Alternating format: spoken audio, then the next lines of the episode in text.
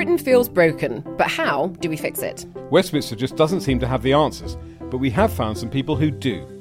Join me, journalist Becca Hudson. And me, the former M P Ed Vaizey, for How I'd Fix. From the price of a pint to the housing crisis, this is the show where we take an alternative look at the problems plaguing the nation. And hear practical solutions from those in the know. Catch new episodes of How I'd Fix wherever you get your podcasts. Rebuilding Britain starts here. Across the U K, online, on D A B and on your smart speaker. The Independent Republic of Mike Graham on Talk Radio.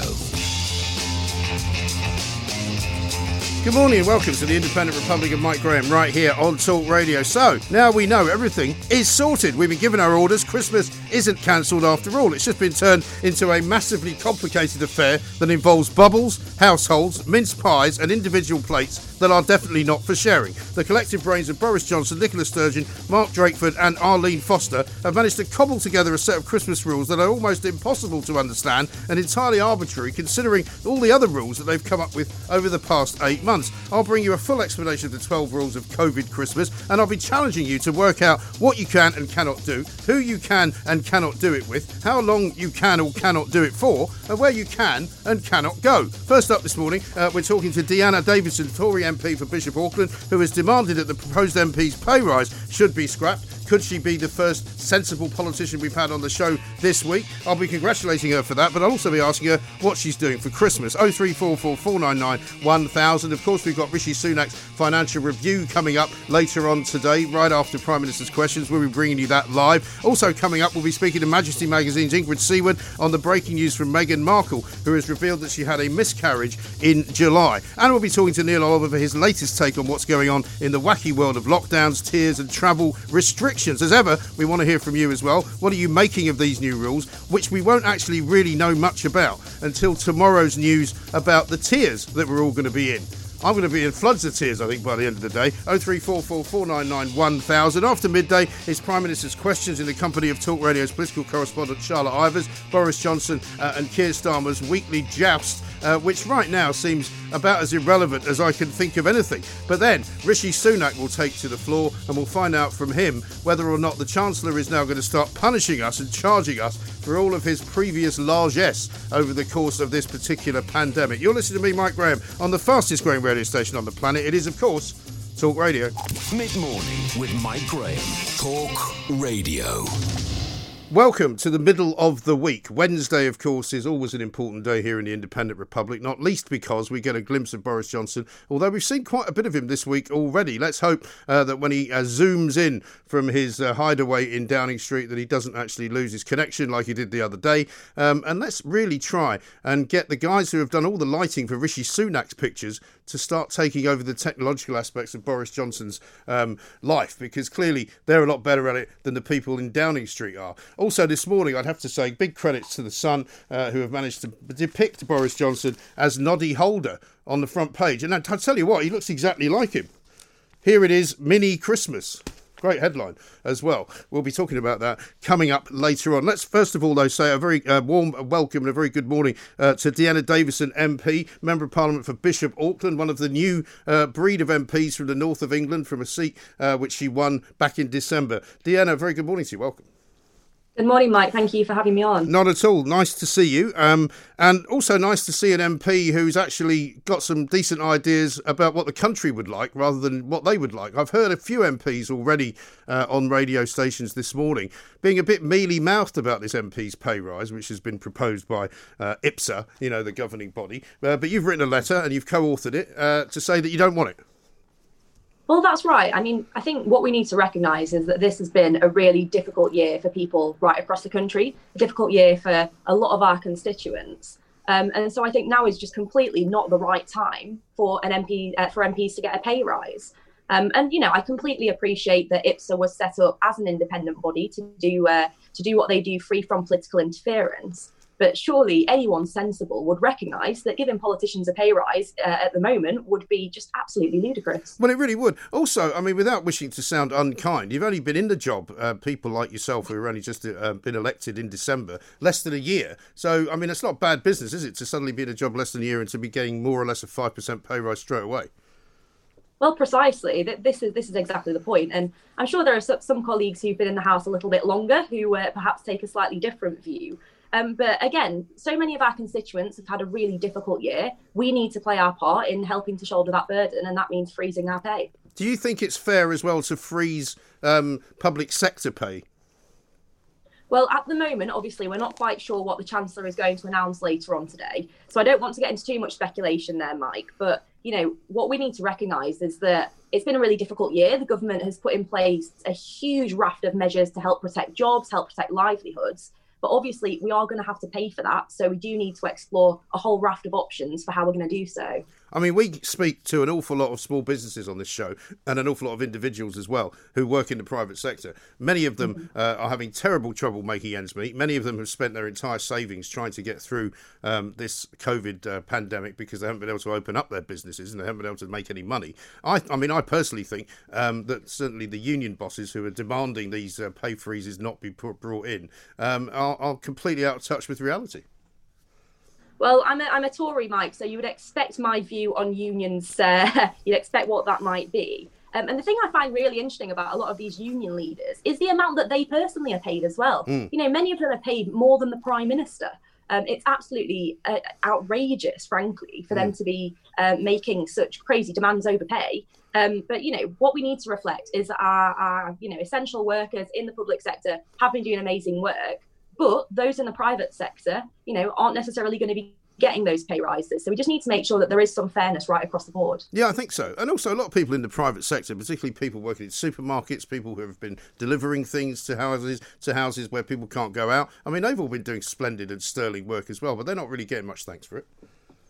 Well, completely. They've really been keeping our country going. Um, my granddad is a truck driver. He's been doing uh, a whole load of deliveries of kind of getting food and other bits and bobs to people when they need it.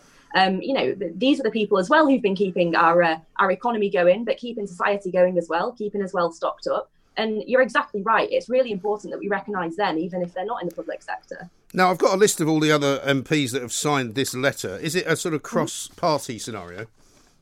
Um, at the moment, this is a letter from Conservative M Ps, um, but I'm sure there are others across the board who uh, who kind of welcome this and share the same view. Yeah, but it would be nice if you heard from them, wouldn't it?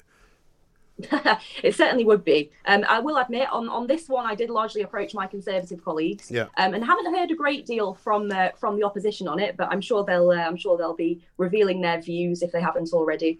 Yeah, and what is the actual process? Because, I mean, in in times gone by, um, many M Ps have kind of hidden behind IPSA. They've gone, oh, well, you know, it's not really down to us. It's down to uh, the, the body uh, which makes these decisions. But there was, I think, a precedent for this under Gordon Brown's prime ministership when uh, uh, there were problems with the economy and the M Ps in Parliament at that time said that they didn't want it and then they stopped it from coming. Mm-hmm. Well, um, what, what IPSA do, obviously, as you've rightly said there, Mike, they are an independent body set up kind of in the wake of the expenses scandal to really take M Ps' pay and expenses away from kind of um, M Ps' control, which I think was a really important thing. Um, what uh, IPSA are doing at the moment is consulting on a pay rise. I think it's four point one percent pay rise, about three and a half grand a year uh, for each of the M Ps, which would be coming from April. That consultation's been live for a little while now. Um, I personally fed into it, and I know that um, some of my constituents did and a lot of other M Ps did. Um, but now, really, it's a case of waiting and seeing what decision they come to. And that's why I think it's really important for us to kind of step up and just, just make them aware of the kind of level of public feeling on this and the level of feeling amongst we M Ps that, uh, you know, many of us really don't think this is the right approach. Yeah. And I noticed that uh, on your social media, there was a, um, a note from one of your fellow M Ps about the abuse that he received, talking of the public mood, um, because the public mood can turn quite nasty and has done frequently uh, over recent times. How difficult is that uh, for you? Um. I mean, I'm not going to lie and say that it isn't difficult sometimes. You know, the amount of um, abuse that you can receive on a day-to-day basis can be quite staggering, um, and has definitely come as a bit of a surprise to me in my first year in Parliament. But I think also we kind of need to recognise that this has been such an unusual, difficult year. Um, people are going through some really hard times, and it's kind of only natural that people will be quite quick to kick back, particularly on social media, where it's really easy sometimes too easy to kind of retort within a few seconds and then kind of go, oops, maybe I shouldn't have said that. Mm. Um, so, you know, I certainly don't condone any abuse, but I think we need to recognise that we really do need to be in tune with public opinion as well. Yeah, doesn't help when Angela Rayner calls people Tory scum, I suppose, does it?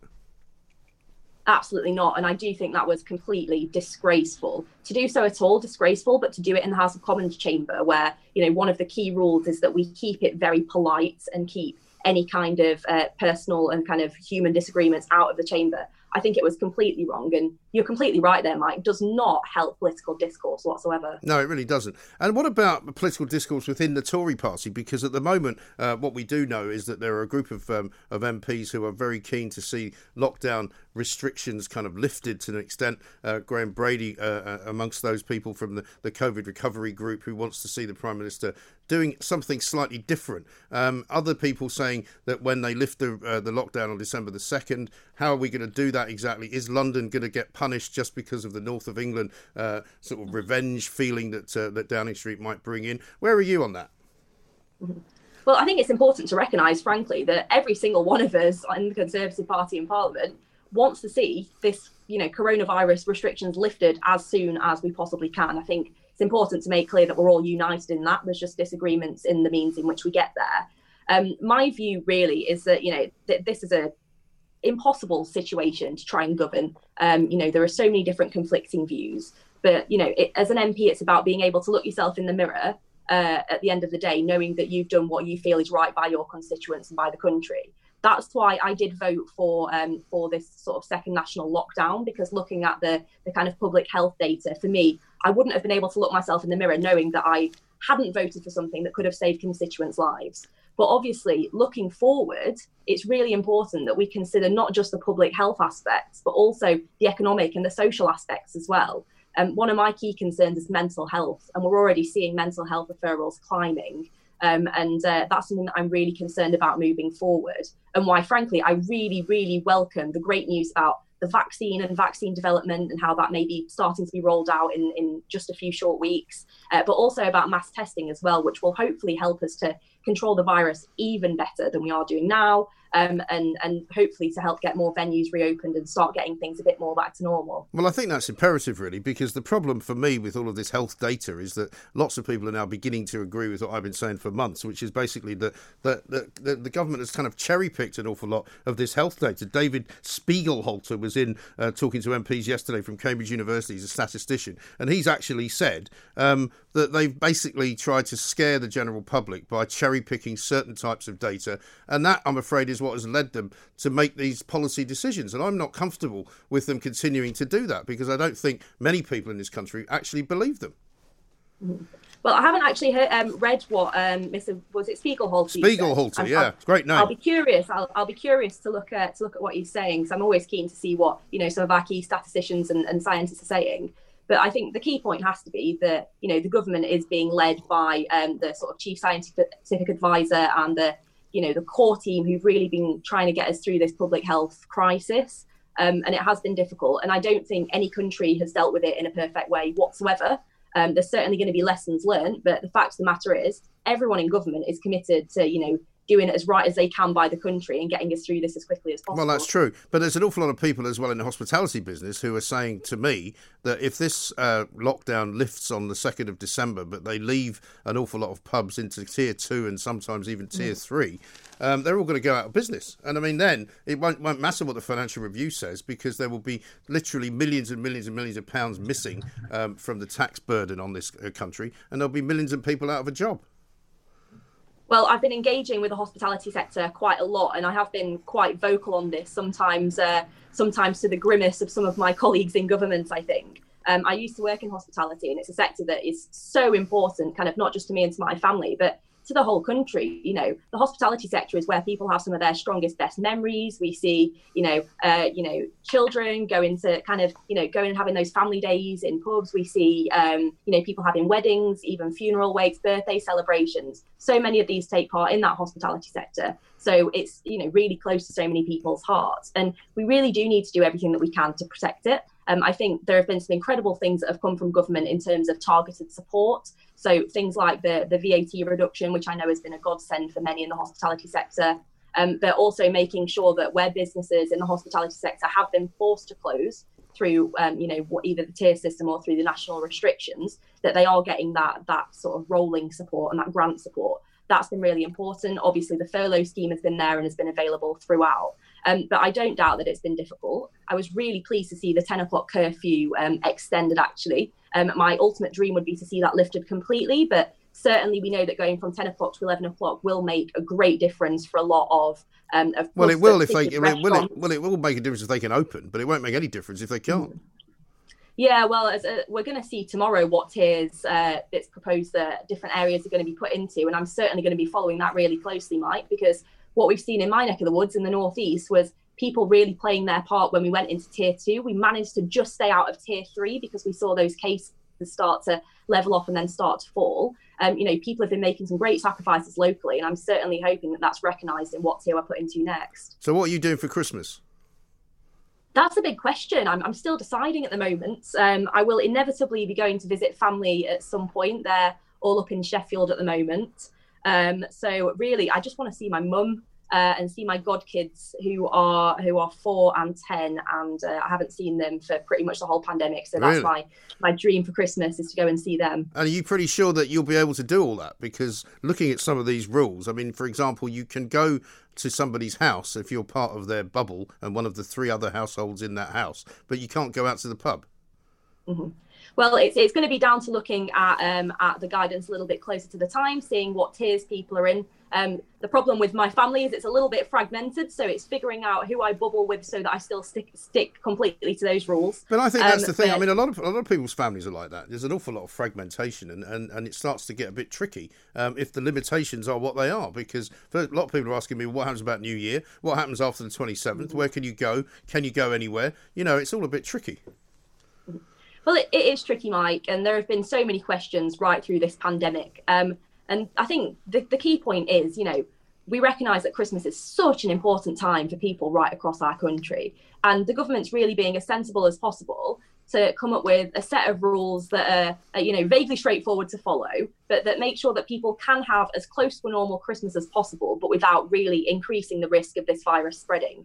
Because, you know, whilst uh, things are getting better, those cases are kind of coming down, that virus is still out there, and it's still out there in, in kind of huge numbers. And we really do need to recognise that um, over Christmas. But I think that kind of softening for that five-day period is really important. And I think a lot of people are going to really cherish that family time that they haven't poten- uh, potentially haven't been able to have right throughout this year. No, quite. All right. Dehenna, thank you very much indeed for talking to us. Dehenna Davison, the Conservative M P for Bishop Auckland. Uh, don't forget, we are live streaming on YouTube, we are live streaming on Facebook, and we are live streaming on Twitter. Uh, she says uh, we'll have to wait and see, because only till tomorrow will we find out precisely what the tiering situation is and what you can and cannot do.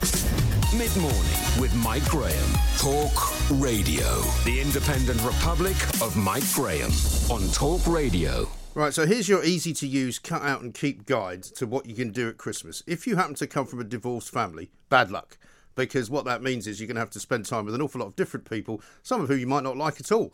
But if you are divorced, you're able to go to lots of different places to celebrate Christmas. But you're only allowed to go to those places between the twenty-third of December and the twenty-seventh of December. So uh, if the last sort of rung on the ladder, as it were, isn't available till the twenty-eighth, you might not be able to see them. There's no trains on the twenty-fifth of December, of course, so if you want to travel on Christmas Day, uh, you'll either have to get a bike uh, or you'll have to get a car, maybe. Uh, if you have a support bubble, which is involving more than one or two people from different households, that's okay too. Uh, you can bring them along to another support bubble where you can sit down and share some mince pies, but don't share the plate, because if you share the plate, you could pass the virus to one another. So what you should really do is have your own single-use only plastic bag in which you put a mince pie and in which only you can touch it. That would be the way to go. If, it, if I were you, I'm just saying this is what I would do, okay? What I would also suggest to you uh, is that if you are meeting up with anybody from another household, whatever Whatever you do, do not go to the pub. If, in fact, the pub is open, which it might not be, because it might not be in Tier one. More than likely, it might be in Tier two, but you can only go there if you want something substantial to eat. The other thing you can't do, uh, of course, is if you live in a house with more than one other person or possibly three other people, you could all go to different support bubbles and different households. And different. So the idea that this is not going to somehow spread a disease which is spread by people going to different houses is a nonsense, right? So if, in fact, you're going to spread the disease, uh, you might as well spread it to as many households as possible, according according to this plan, uh, because you'll be allowed to bubble up, uh, go into a house next door. Uh, you go into the house next door to that if you wish, as long as you keep carrying that single-use only plastic bag uh, full of a mince pie. Now, in, in fairness, travel uh, is going to be very limited because there won't be any trains, as I said, on uh, Boxing Day, and indeed probably not on Christmas Day either. So the one that you want to get on the twenty-seventh will probably be cancelled. You won't be able to get it anyway. So I think we can all have a very, very substantial Christmas with a very substantial meal with as many people as possible, as long as you're within those guidelines, which I think you'll find uh, are very easily explainable to all and sundry. Mid-morning with Mike Graham. Talk Radio.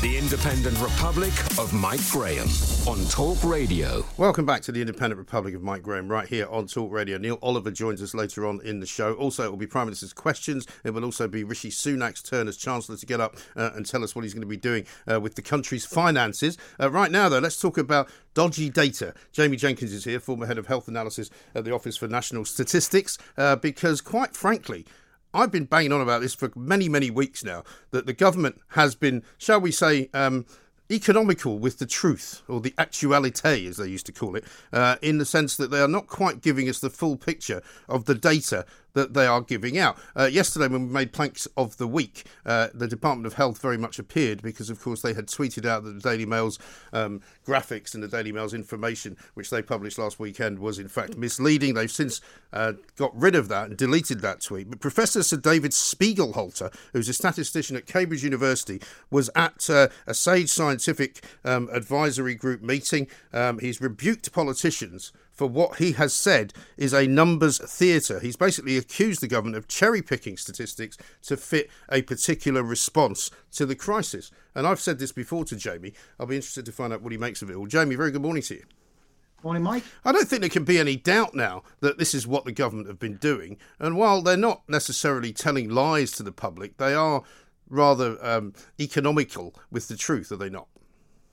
Well, the one thing with economic models or forecasts of kind of deaths is when they're forecasts, they're not actual facts themselves, because they're obviously things that may occur in the future, and you need to put a lot of models behind all of that. So they can be kind of misleading. And and to David Spiegelhalter, actually, he is a former president of the, the, the Royal Statistical Society in, in the U K as well. So you're not going to get a much more kind of prominent statistician, and for him to be quite critical yesterday was quite a, a kind of a big step, I think. Yeah. Um, if if you look at that, it was kind of that spooky Halloween presentation that we've talked about before, Mike, about from uh, Valence and Witty, where yeah.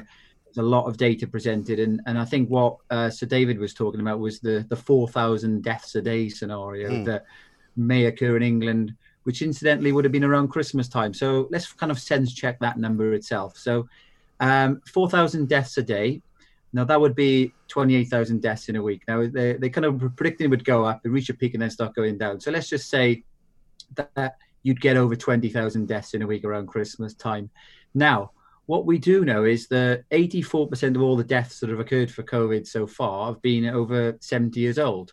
So to get over twenty thousand deaths, it's going to have to be majority of people over the age of seventy to get anywhere near mm. that kind of projection that they've got. Yeah. Now, if we, we look at the start of this year, so let's just take the first week of January, because there will be deaths registered in the first week of January, which would have taken place around Christmas last year. Now, there were ten thousand deaths this year um, in that first week of January for people aged over seventy.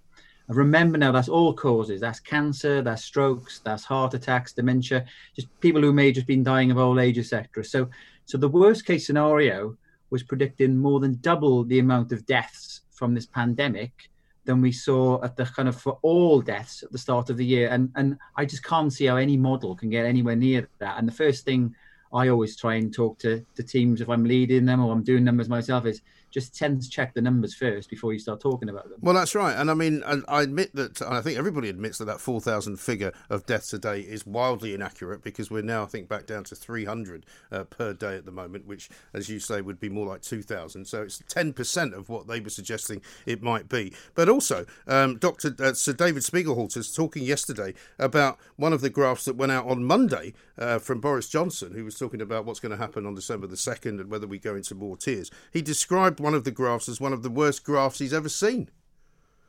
Well, the the, the presentations that have been coming out quite regularly from um, from Downing Street, uh, I think most of the charts have been quite shocking.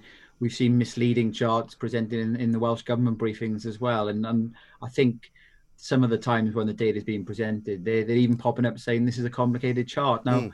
if we actually make some sense of this second wave, I think, Mike, that's probably an important thing.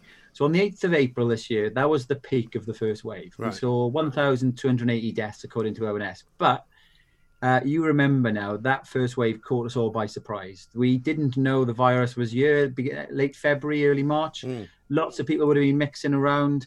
And so we also know that there was a number of discharges from hospital into care homes. And around that period of time, Mike, um, about a third of the deaths were in care homes. So we know now that the, de- the care homes are much better protected than they were during the first wave. Older people know the risk of them, so they're taking more precautions. We've got a number of tiered restrictions that we had in place in England, and we got all the social distancing in place. So, so the peak was one thousand two hundred eighty at the first wave. With all these measures that are in place now, I can't see how you would get anywhere way above that. Um, and any figures above that, I think Sir David's probably right that there's some potential scaremongering going on. Well, there certainly is. And also, you know, we're hearing from various different um, points uh, in science that basically there's big outbreaks in Kent and Sussex, for example, um, which have been put down to a lack of social distancing, uh, willful disregard of the rules uh, from when uh, places were in tier one. But then at the same time, you've got the government saying, don't worry, for five days at Christmas, you can more or less do whatever you like. Well, that's another consistent problem, I think, since the pandemic, is the inconsistent messaging. You've obviously got that issue with you can do what you want, kind of meeting up over Christmas, and then the, the whole de- devolution I've been quite critical of as well, in that you've got different rules in Scotland, Wales, Northern Ireland and England, mm. whereas I think when COVID goes over the border, I, doesn't, I don't think it accepts that there's a different kind of uh, country that it's in. So. Mm. We've also got the kind of the chief medical officers in each of the countries possibly disagreeing with what the science is saying because they're coming up with, with different kind of policies yes. in the different countries. And I think a key part of all of this is just messaging. So if you lose the public and they start thinking that what you're saying is either inaccurate, false, or just inconsistent, then people start kind of losing trust completely. And that's where you we do know that there's a virus out there. We do know that... So say social distancing will help.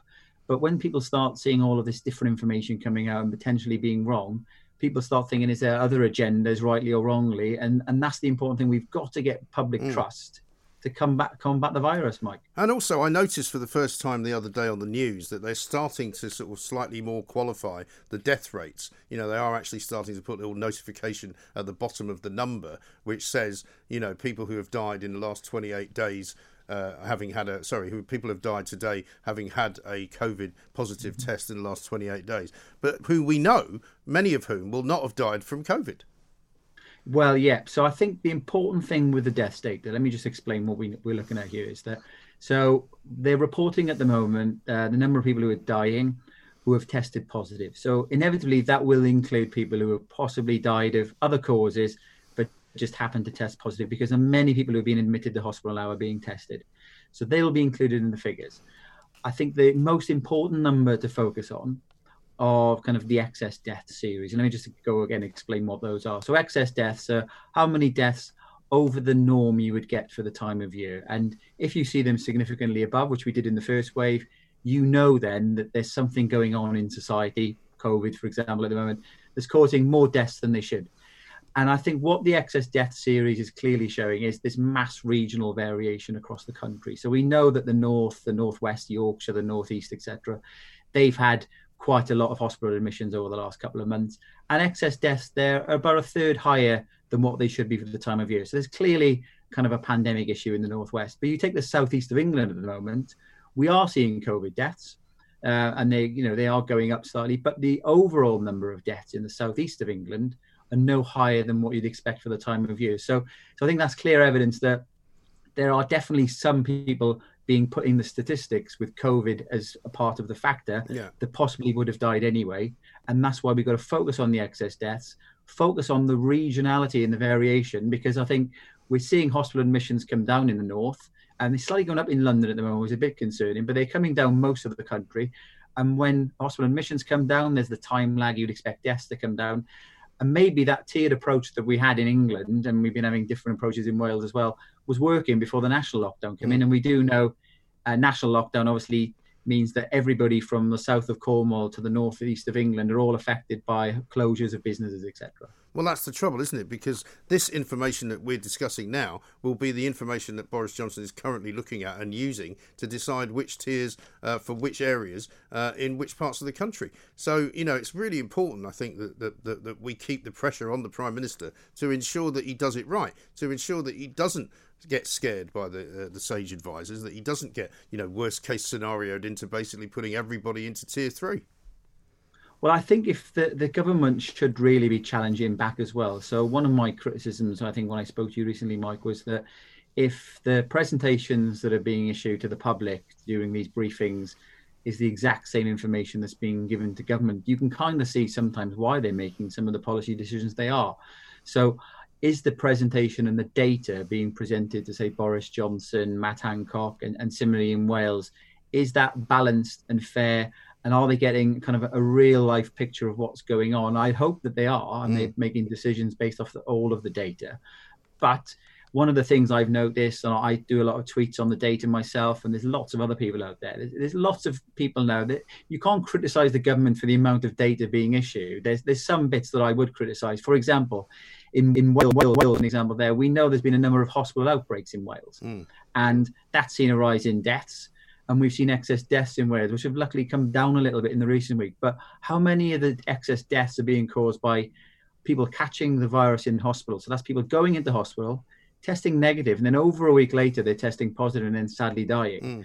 And how many are actually people who are catching COVID in the community and then going into hospital and dying? Because if it's more the former and people are catching it in the hospital, you've got a totally different policy response than if it's people catching it in the community mm. and going into hospital.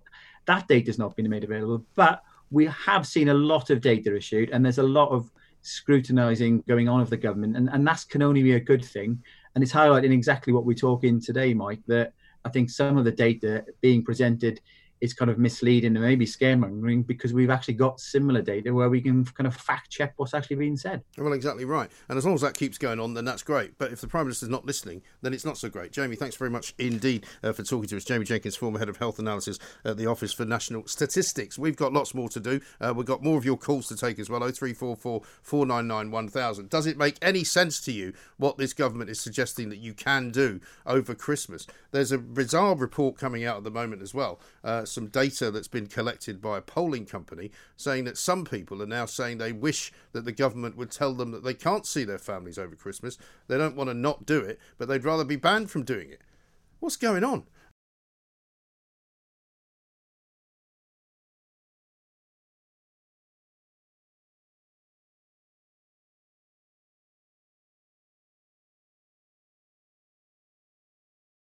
Mid-morning with Mike Graham. Talk Radio. Now, Scotland, as ever, has been very much in the eye of the storm this week. Let's talk right now to Neil Oliver, a T V presenter, archaeologist, of course, and a good friend of the show. Neil, a very good morning to you.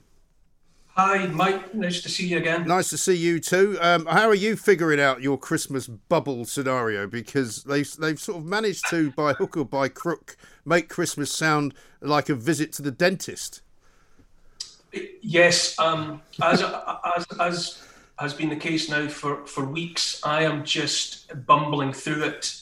Uh, I'm sure, like like millions of people, I'm probably uh, breaking the law uh, every day, right. one way or another. Whatever, whatever, just, it, whatever it happens to be this week, you know. Um, uh, I suppose yeah, I, my reaction is I think there was an, an inevitability. I'm sure the governments have gone in for a kind of collective responsibility thing with this one, mm. where they must surely have felt that the weight of public opinion, the length and breadth of the country, uh, was going to be against them if there had been an attempt to, you know, keep families and whatever apart right. at Christmas, and that they've gone all in with this attempt to it, it pay lip service to letting people be together mm. as though we're getting out on parole for, for five days. Right. I think there was probably an inevitability about that. Um, And I'll be, you know, I'll be seeing, I'll be seeing family uh, over Christmas without a shadow of a doubt. Yeah. Uh, what upsets me though, really, is just the way.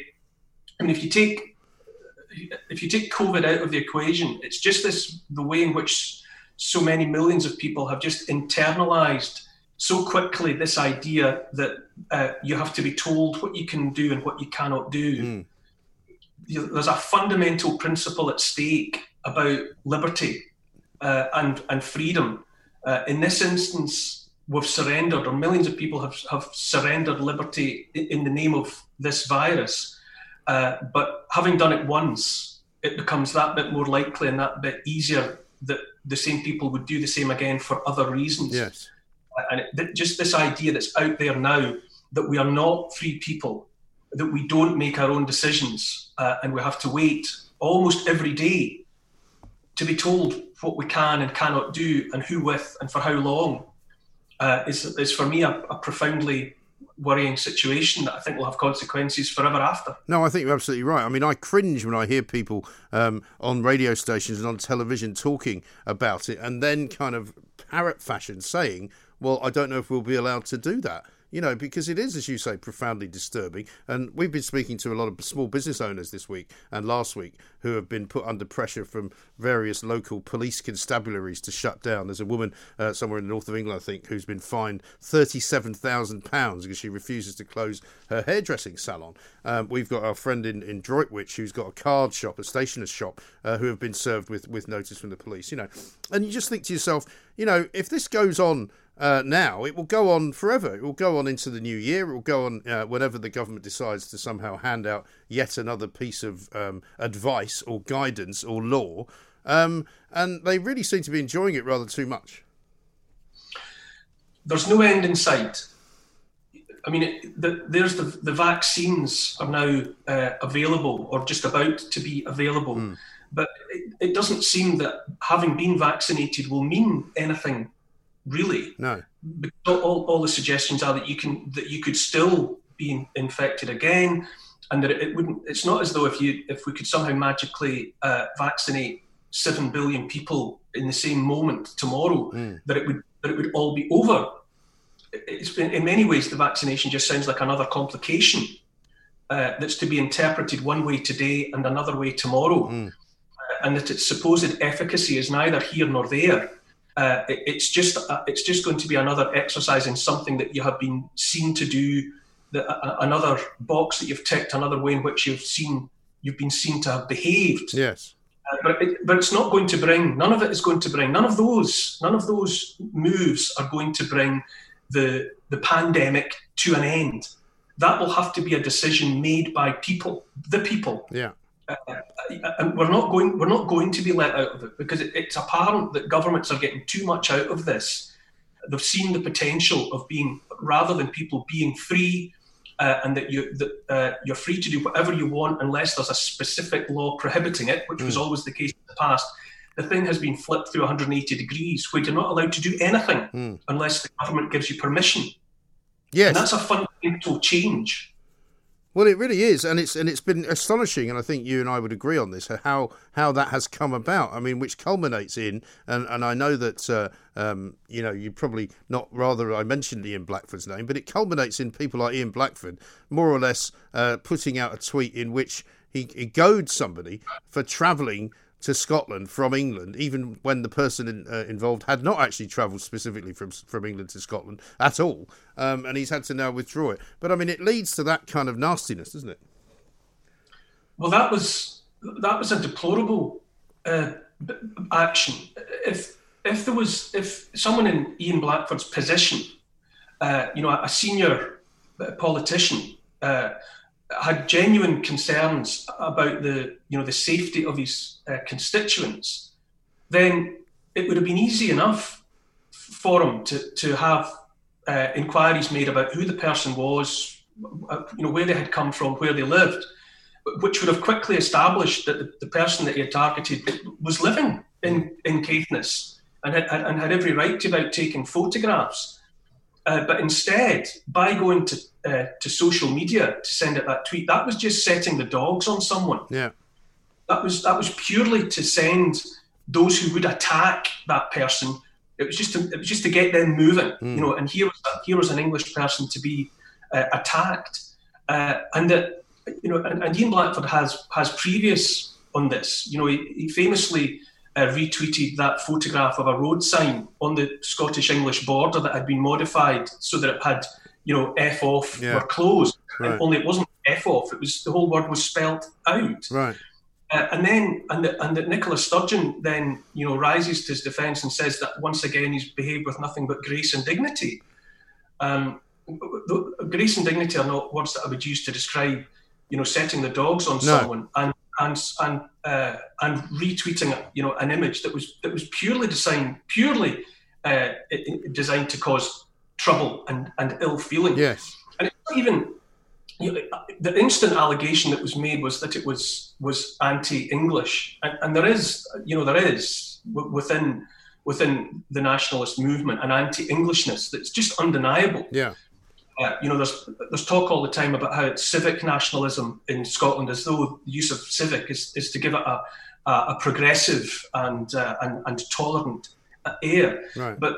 The, the, the anti-Englishness, you know, now it's been, they, they don't use that word anymore. So they talk about Tories and Westminster and the London parties, and all of those are code for England and, yeah. and England. But, yeah. but it's not it's not about that. It, it's about being the right sort of person, a good person. I mean, I'm I'm born and bred here, but as far as the S N P and their supporters are concerned, I am the wrong sort yes. of Scottish born and bred person, because I don't support their agenda. And they'd be perfectly supportive of English people who, who and they are supportive of English people who say that they're in favour of Scottish independence. Yeah. But if you're an English person who says that you don't agree with independence, then you're a bad. Yeah.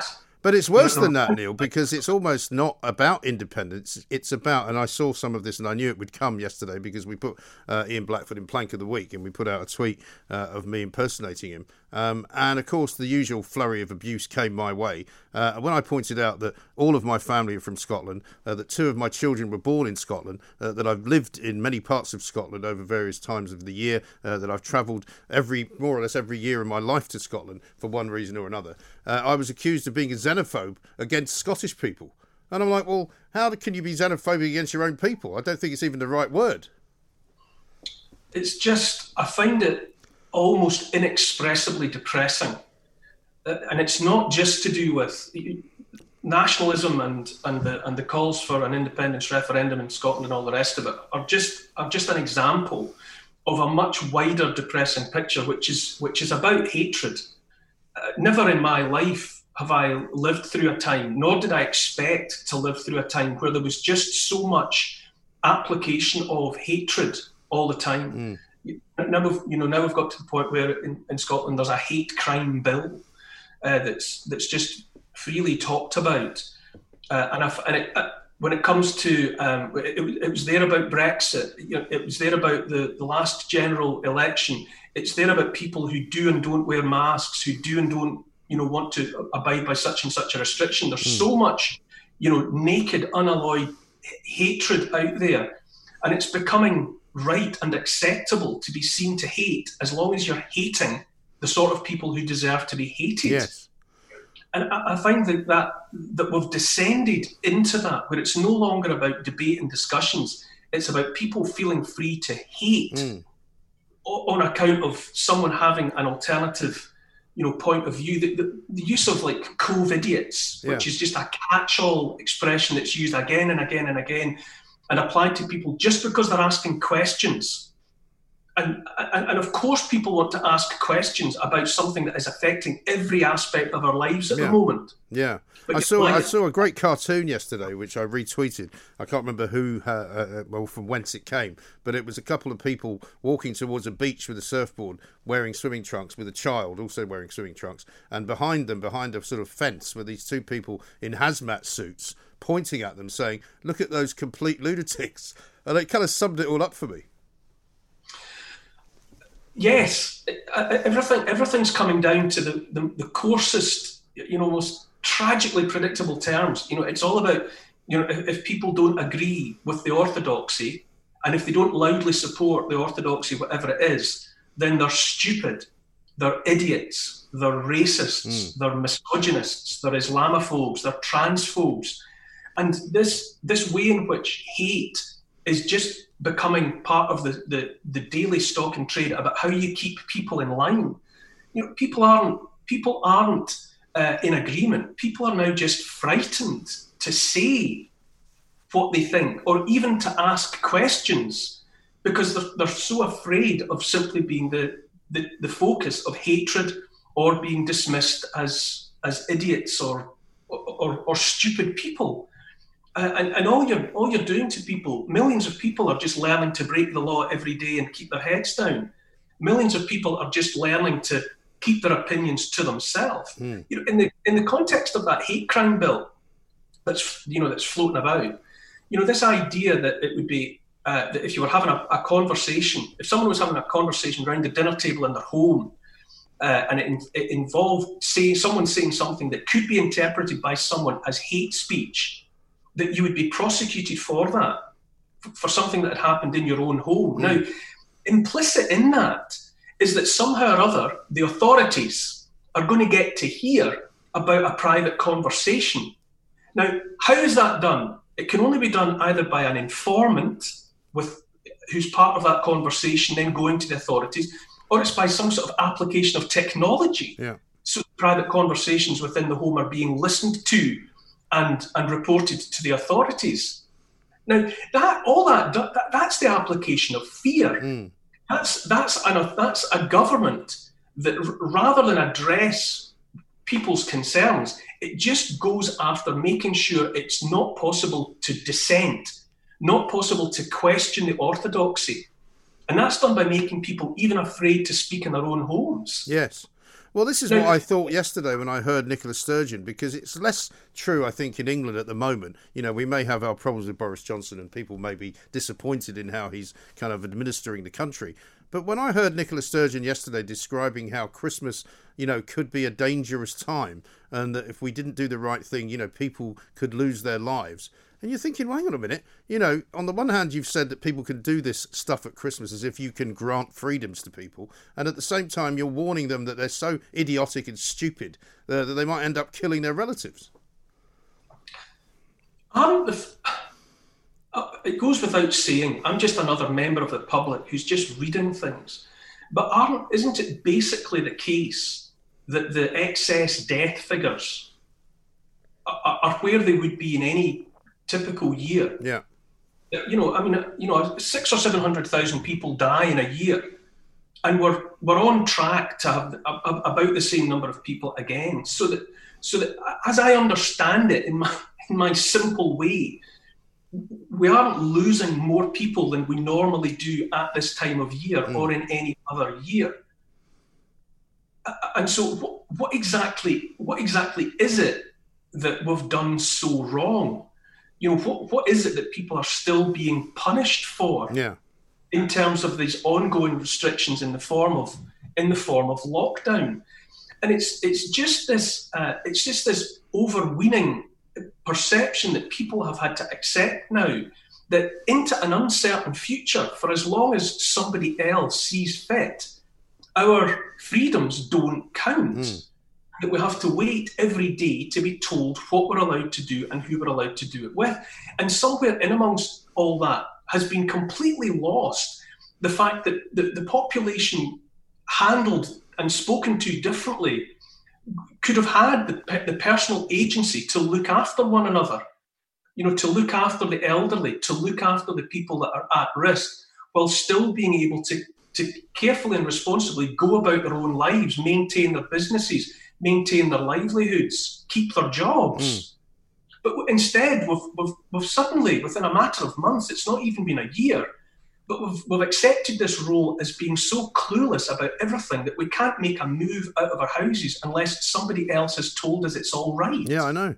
It's amazing, isn't it? I mean, when they ruled last week that you basically could not travel from England to Scotland, I wondered whether I was just imagining that. And I wondered how they could even try to um, police that.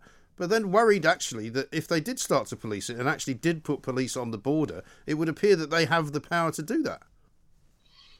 Are we free, are we free people or not? Is my is my basic question that, that keeps me awake at night. Mm. And were we ever? You know, until this happened, were we just uh, living under an illusion of liberty and freedom? Were we, in fact, always as, it, as far as it matters, captive creatures. Yeah. Well, I, I like to think that because of the... At a moment's notice, we are just we are just dependent on being told what to do in every aspect of our lives, possibly forever. Mm. Well, I like to think that the election process means that you do have some power uh, to to remove and or change the government that you're not liking. But unfortunately, in Scotland, that doesn't appear to be the case, because under the current rules and regulations of proportional representation, I don't think the S N P is ever going to be out of power, is it? Well, it certainly, it certainly absolutely uh, bestrides the Scottish political landscape without, without, a, without a shadow of a doubt. Mm. Uh, and the and the fact is, you know, you know, c- contrary to, to the impression that is that is so carefully curated, you know, we have not had a good COVID. You know, we've, uh, Scotland is right up there um, amongst the worst COVIDs anywhere in Europe in terms of death tolls in the care homes. Uh, you know, death tolls as they're being counted overall. You know, we have not had, we have had a bad COVID. Mm. Uh, and yet, you, you know, so many, so many sections of the of the media down south uh, are content to, to go along with this idea that somehow it's been handled uh, much more professionally and much more capably up here. Uh, and there's just there's just no room up here for saying that no, the same all of the same mistakes have been made here, if yeah. indeed mistakes have been made. The, the picture is exactly the same up here. Yeah. And when you compare a country of about five and a half million people to other European countries of a similar, a similar population, you know, we've got far higher death tolls here uh, than in, than in other similar-sized countries. But there's no um, there's no sort of mechanism anymore for uh, for criticising and questioning the government, because if anyone seeks to do that, then they are targeted by hatred and bile that's mm. just supposed to close you down. Because it would appear that out there there's an attitude that instead of making anything better, you know, we've got all the problems up here that we've discussed before, you know, that, that you know, that health, infrastructure, education, uh, you know, civil engineering projects, everything has been handled badly up here, and for a long time, everything is on the slide, but it's not challenged. And now all that appears to be happening is the, the government up here, uh, you know, with the you know with, with a lot of the media complicit in it, the government are just seeking to create an atmosphere where to question and to ask for something better is almost a crime. Yes, that has to be shouted down. Dissent is wrong. But it's like politics. But it's like politics as a cult, isn't it? I mean, it really is quite cult-like in the way that, you know, you have the great leader. You know, like North Korea had the dear leader, and then followed by the great leader, and followed by the you know uh, the the wonderful leader, and all of that. And that's kind of the sense that you get now, that you cannot criticise anything or anybody um, because that would be the devil itself's work. Yeah, you know, as I, as I said earlier, I, I am one of many people who is just characterised as the wrong sort of Scottish person. Mm. You know, I'm not just I'm not just someone who's got an alternative point of view that would like to see, uh, you know, an, another government, a different government. Uh, that is intolerable, and and increasingly, voicing an opinion like that uh, is being characterised as stirring up hatred. Yeah. Just not agreeing, just vocally not agreeing with what's happening and questioning the orthodoxy is becoming characterised as stirring up hatred. Yeah. Just because you don't agree with the with with the dominant orthodoxy. You know, that's the situation in which I find myself on a daily basis. And yet I know that there are millions of people around me who agree with me. Yeah. Because they make the point of quietly coming up to me and telling me that they agree with me. You know, and I do get massive amounts of you know, private support for, yes. the, for the stance that I've taken on various issues. But to do so in public is just to open the, the floodgates that, that lets the, the sewage in. Yeah. No, you're absolutely right. Um, I'm hearing more and more of that um, from this part of the world as well, where people are, you know, for example, very, very happy to agree with some of the things that I say on the radio privately, but can't actually come out and say it publicly, which is an extraordinary state of affairs, really. Neil, listen, we've run out of time, I'm afraid, but thank you very much indeed. As ever, we'll be talking to you plenty before uh, whatever the Christmas bubble brings, uh, I'm sure. Uh, Neil Oliver, archaeologist, T V presenter there, talking common sense as usual, uh, as he always does, uh, from his world headquarters up there in Scotland, which has become a very strange place uh, over the course of the last few years, I'd have to say. Talk Radio. Across the U K, online, on D A B, and on your smart speaker. The Independent Republic of Mike Graham. on Talk Radio. If you enjoyed that, be sure to catch the whole show ten to one, Monday to Friday on Talk Radio via D A B, online or via the Talk Radio app. And if you have an opinion on the stories we cover, we'd love to hear from you. Call us on oh three four four, four nine nine, one thousand or tweet at Talk Radio during the show to have your say. Mid-morning with Mike Graham. Talk Radio.